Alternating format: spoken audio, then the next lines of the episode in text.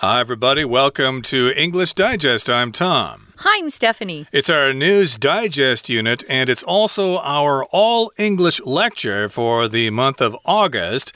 And today we're going to be spending some time with you talking about something that happened in the news a couple of months ago. It's all about a big container ship that got stuck in the Suez Canal. Yeah, and it was stuck there for quite a while. And what happened, it was so big that when it got stuck, it didn't allow the ships behind it to go through. So we had a lot of container ships that were shipping lots of important cargo stuck in the Suez Canal for quite a while. It cost a lot of money, too. So we're going to be talking about that and the impact it had on global trade. It's our all English lecture, so we won't be speaking any Chinese, and there isn't a Chinese teacher today, so we'll try to speak a little more slowly and clearly. And then uh, hopefully you'll pick up some new words and phrases.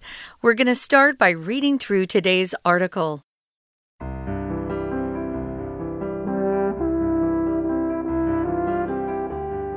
In late March of this year, all eyes were on Egypt. More specifically, they were on the container ship Ever Given, which was stuck in the Suez Canal. Built over a span of 10 years in the 1800s, the Suez Canal opened in 1869 to great excitement as it drastically reduced transit time between the North Atlantic and the Indian Ocean. Even in today's world, where air travel reigns, the canal remains an invaluable part of the global trade network. An average of 51.5 ships passed through the canal every day during 2020, making up about 12% of the world's trade. However, experts have long known that the canal was not well suited for the increasingly large container ships that companies like Taiwan's Evergreen Marine prefer to use. The longer the Ever Given remained stuck in the canal, the clearer this fact became to the average person. Container ships have doubled in size over just the past decade, and the Ever Given, at 400 meters long, is longer than many skyscrapers are tall. Ships like this one carry most of the world's oil, natural gas, and trade goods as their cargo. The scope of the damage done to the global economy by the trade that was halted while the ship was stuck is still being evaluated, but preliminary estimates place the number in the tens of billions of US dollars. Not only were the products on the Ever Given and the approximately 400 ships that lined up behind it delayed to buyers and sellers, but the raw materials they carried were late to factories. This caused a chain reaction of financial losses and reduced revenues as production and shipping were also delayed. It can also be hoped that international shipping companies and the Suez Canal Authority will learn a lesson from the Ever Given fiasco. Okay, guys, let's get started. The Ever Given is actually the name of the container ship. Most of these ships are given a name um, just, you know, as they start their life, their journey as a ship, most ships or even some boats are given names by their owners. This one is called Ever Given. So, we're talking about a news story that happened in late March of 2021. I remember seeing it thinking, wow, what are they going to do? It's so big, you can't turn it around or, you know, it was a mess for quite a while and it made news day after day because it was blocking traffic or it was a big obstacle in the canal that didn't allow the ships behind it to squeeze through or to go on one side of it. It was a mess. It indeed was. And uh, yeah, maybe ultimately they would have had to unload the ship or something and uh, disassemble the ship or something. But fortunately, they did get it to go through the canal, but not after a lot of damage was caused to the global trade industry, if there is such an industry. But uh, let's talk about what uh, happened and what some of the consequences of this incident were. In late March of this year, all eyes were on Egypt. Yes, this happened in late March earlier this year, and everybody was paying attention to Egypt. That's where the big story was going on in the Suez Canal. That, of course, is where the Suez Canal is in Egypt. Yeah, notice we're using that phrase all, all eyes are or all eyes were because it's past tense. All eyes are on something just means something's getting a lot of attention. It's making news or making noise. And so everyone's kind of looking over there trying to figure out what's going on. All eyes were on Egypt. More specifically, not just the country Egypt, but on a container ship that was stuck in the Suez Canal that was built there. Now, you may have studied in the past about the Suez Canal.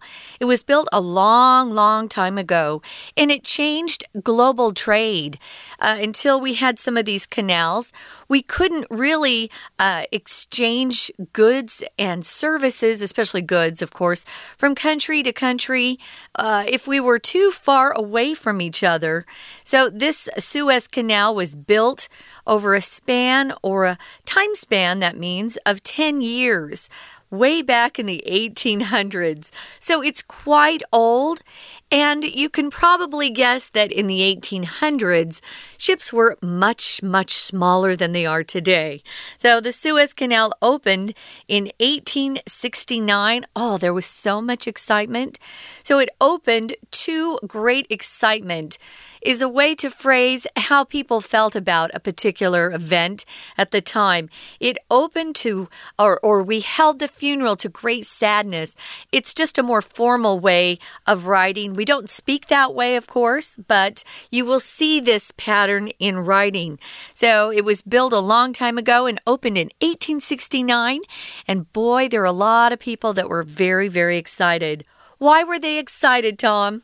Well, they were excited because it drastically reduced transit time between the North Atlantic and the Indian Ocean. Of course, uh, the Suez Canal connects the Mediterranean Sea and the Red Sea, but of course, beyond the Red Sea is the Indian Ocean, and beyond the Mediterranean Sea is the Atlantic Ocean, which is where Northern Europe is and uh, North America and stuff like that. So, yes, they could uh, easily send products and goods and things between these different places in the world, especially China and India, to the West, basically. So, yes, it drastically reduced transit time. So, drastically here is an adverb that just means by a great amount. Something happened to a great amount. It drastically reduced transit time, and transit just refers to moving something from point A to point B. Now, drastically here is an adverb.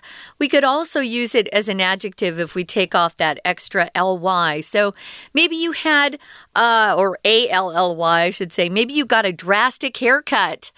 And uh, people thought, wow, you almost are bald. You cut so much hair off. Or maybe you had uh, a drastic cut in pay and salary, meaning your boss lowered your salary by a lot. Here, it drastically, of course, reduced time. So it's an adverb modifying this verb reduce. So it re drastically reduced, not just a little bit, but a lot. Transit time, you'll see transit used a lot when we're talking about public transportation in particular. Um, you know, the MRT is a way of uh, is a, a public transit system, you could say. So it reduced the travel time or transit time between the North Atlantic and the Indian Ocean. Transit refers to carrying people and goods or some sort of material from one place to another. Um, there are some of these words in here that only um, apply to goods and not people, but uh, transit applies to goods and people. It does. And even in today's world, where air travel reigns supreme, the canal remains an invaluable part of the global trade network. So, yes, if something reigns, that means it is uh, in charge, it rules everything, it's the most important thing. You could talk about this, or you could use this word when you talk about a king or an emperor. Uh, when did the Qianlong emperor in China reign? Uh, when was he in charge of the country? Country. But uh, here we're talking about air travel. And yes, that seems to be the most popular form of transportation. It's the fastest. So, of course, uh, lots of people travel by plane when they travel to other foreign countries. They don't take ships. But, of course, uh, a lot of times it's better to send things on a big ship, uh, like uh, goods and things like that, because it's just too expensive to send all that stuff on airplanes. You could also use reign to talk about sports teams.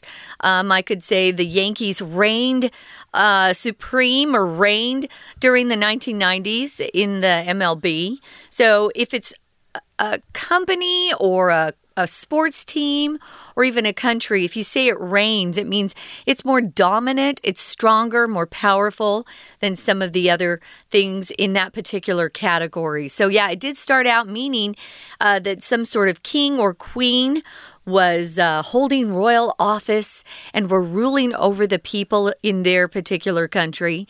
But now we use it as some sort of group athlete team, a country. Here we're talking about a mode or a type of travel being more dominant than the others in that category. It reigns.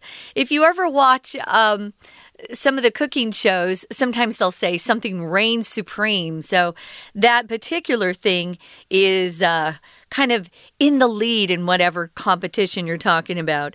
We um we found out that uh, air travel does reign supreme, but as Tom said, there are good reasons why some of the producers of products and goods prefer to send their goods on these big container ships and not try to ship everything by plane. It can be quite quite expensive.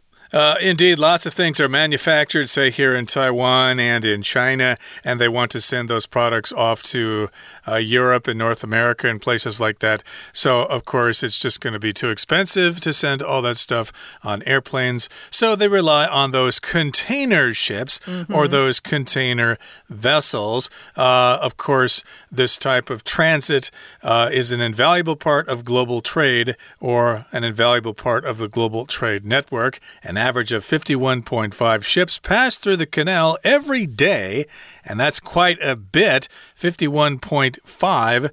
And that might be uh, from both directions, I imagine. And that was in the year 2020. And that makes up about 12% of the world's trade, which is quite a bit when you can consider that ships could be going in all sorts of different directions. Wow, that is a lot if you think about it. Um, and all of those particular ships were stuck for quite a while. So, yeah, it had a big impact on global trade, meaning there were some parts to other uh, products that were sitting on those boats or that, that container ship, other container ships behind them too, that were needed to make products. You know, sometimes uh, one product is actually produced in several countries. So maybe Taiwan's making the chip for it, and maybe um, another country is putting together uh, a phone, but they need that chip. Until they get that chip, they can't send those phones on to the, the stores so that they can be sold. So it was a mess. We're going to talk about that and what kind of impact it had. But uh, first, guys, it's time for a break, but remember, there's no Chinese teacher. We're just going to take a nice little break. I think Tom and I might go up and get a snack. What do you think, Tom? Sounds good. Let's do it.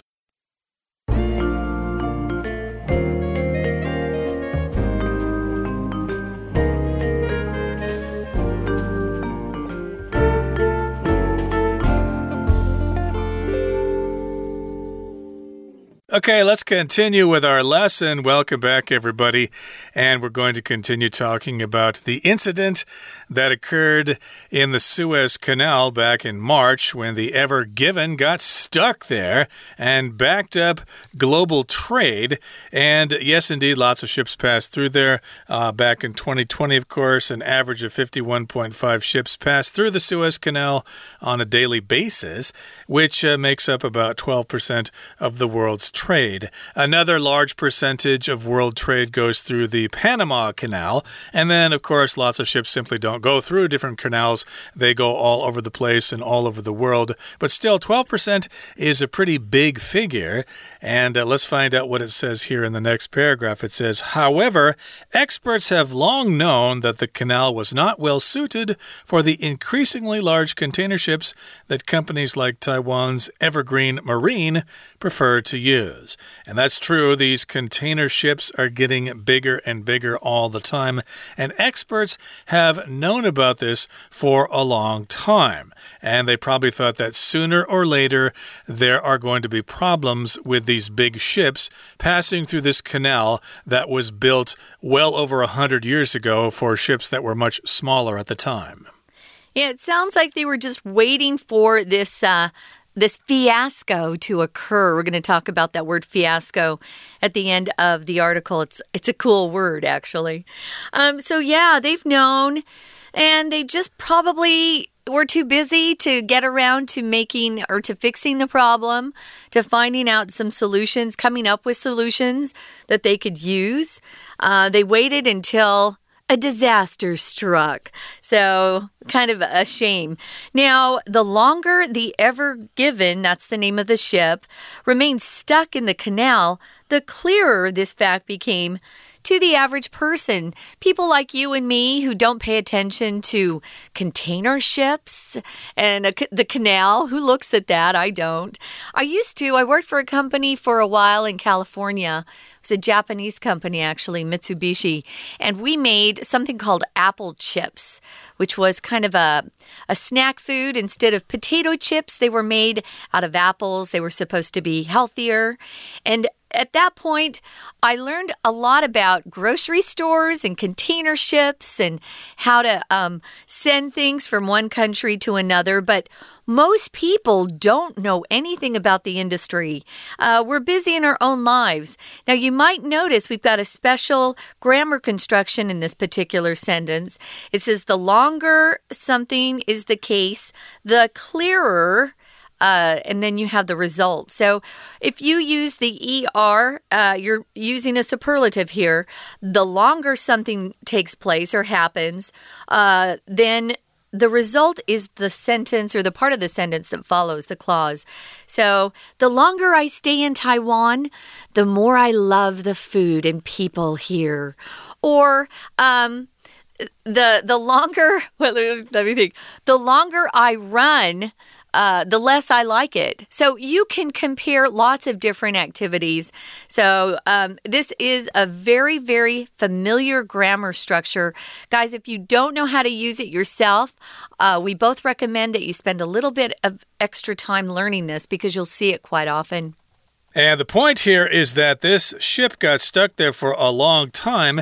If it got stuck there for just a day or something like that, big deal, huh? It would have been probably, yeah, mentioned in the news, but uh, nobody would have really paid much attention to it. But because it got stuck there for so long, uh, people uh, realized more and more that this is a problem. Hey, those big ships could easily get stuck in these small canals. So that's why I'm saying the longer it remains stuck in the canal, the clearer this fact that the company these ships are too big, uh, the clearer that became to the average person. And hopefully now people will wonder, hmm, maybe we should do something about that.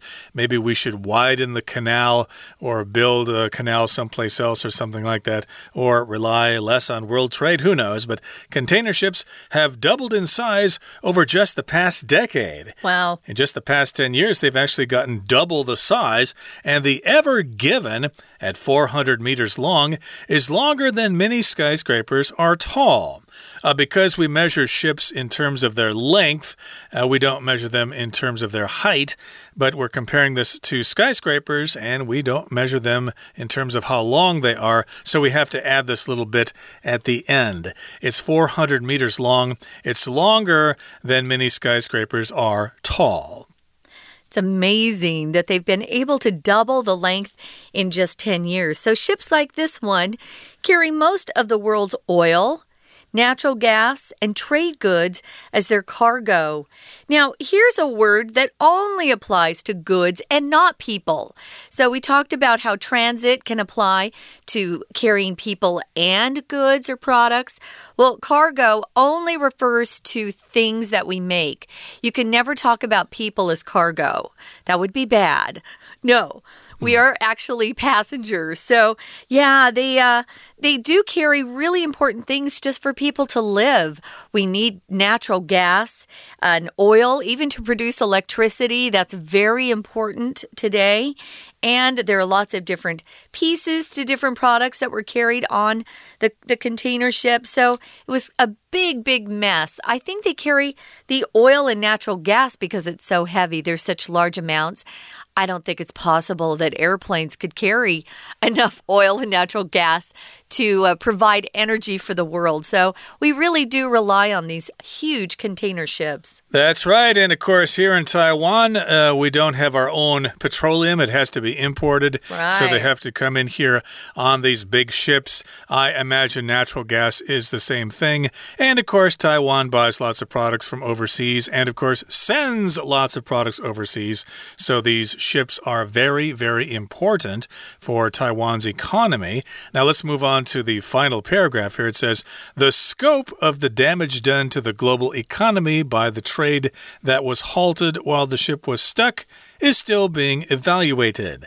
This is a long sentence, but basically it's saying the scope of the damage done is still being evaluated. Okay, so the scope here just refers to the uh, range of the damage, uh, the extent of the damage, how big the damage is, and uh, we're not really sure just yet because it happened uh, so suddenly, and uh, these things take a long time to figure out. So, yeah, the scope or the extent of the damage done to the global economy by the trade that was halted while the ship was stuck there is still being evaluated. We're still kind of investigating it. They're going to have to interview all the companies that it affected. That will take some time. So, uh, this word halt is a verb. If you halt something, you stop it. But usually it's an abrupt stop. Um, you don't say, you know, stop slowly. No, if someone says halt, you better stop immediately. Um, halt is often used in the military to tell the soldiers to stop. Halt. Um, but we'll often use it in business to say that production was halted or we, there's a halt to production um, because there was some sort of issue. So we do use it to say that something came to an abrupt uh, stop suddenly. So um, the trade was halted, and we've got to talk to all the companies that it impacted to really understand how much it uh, it will cost in damage, damages to a lot of uh, places and countries. Now, preliminary, if you use this word preliminary, it just means um, the kind of the investigation that's done before the full investigation. So a preliminary trial would be just a very short trial before the the longer trial is rolled out. Maybe you want to see how things are going to work. So preliminary results would mean, well, we don't have the full results in yet, but we can tell you kind of where it's going, where it's leading by what we're seeing with the preliminary results. So we also use preliminary if we're talking about uh, competitive games like preliminary trials. Uh, maybe they're maybe they have to qualify for the Olympics, and so they have preliminary races and then the real race. So yep. preliminary just means something that's done before the event actually takes place in a fuller or um, more extensive range. Yeah, so there might be preliminary discussions uh, in the government before they actually uh, discuss the matter uh, among representatives in the chambers or something like yeah. that. So, yeah, they're just uh, taking some uh, and they're making some estimates here before they actually do the formal research. So some of these preliminary estimates place the number in the tens of billions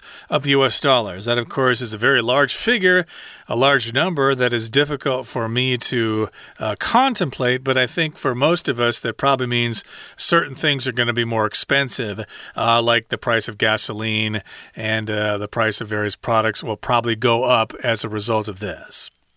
Now, not only were the products on the Ever Given um, and the approximately 400 ships that were stuck behind it delayed to the buyers and sellers, but the raw materials they carried were laid to factories. I kind of mentioned this before when I said, you know, some of these uh, products might be waiting for some important parts to arrive, like a, a, chip, a silicon chip. So yeah, it affected not just the um, the buyers that who were expecting, you know, the products to arrive to their stores, but also to the manufacturers who had factories waiting for specific pieces. Approximately, you know this word, guys. It just means you're you're guessing at a number that you're not quite sure about. It's very close to the actual number, but it's not completely accurate or exact. You probably need some more information for you to give the exact number. Yeah, someone would ask me, How long is it going to take to drive to Yilan? Well, I think it'll take approximately 40 minutes. Okay. If we go through the tunnel and traffic is smooth, then our journey will take approximately 40 minutes. And in this particular case, of course, uh, there were approximately 400 ships lined up behind the Ever Given. I don't know if they know the exact number because the ocean's big and there are different companies involved and different governments and stuff like that. But of course, uh, these things were delayed to buyers and sellers. And of course, the raw materials were also late to factories. Of course, we've got these raw materials that are used to make things. For example, petroleum is uh, needed to make plastic. And if they were being sent to China's factories to make uh, toys for the rest of the world or something like that, uh, that was delayed. Those raw materials uh, could not get to where they needed to go quickly enough. Now, this caused a chain reaction uh, of financial losses. What's a chain reaction? Well, you know what a chain is. It's uh, different things are linked together. So a chain reaction means uh, one thing uh, causes the thing that follows it. And what happened to the first thing was the thing in front of it hit it. So think of dominoes. Once you tip one, it keeps up a chain reaction. So um, everything is affected eventually. So it caused a chain reaction of financial losses and reduced revenues as production and shipping were also delayed. Yeah, it was just a big, big mess.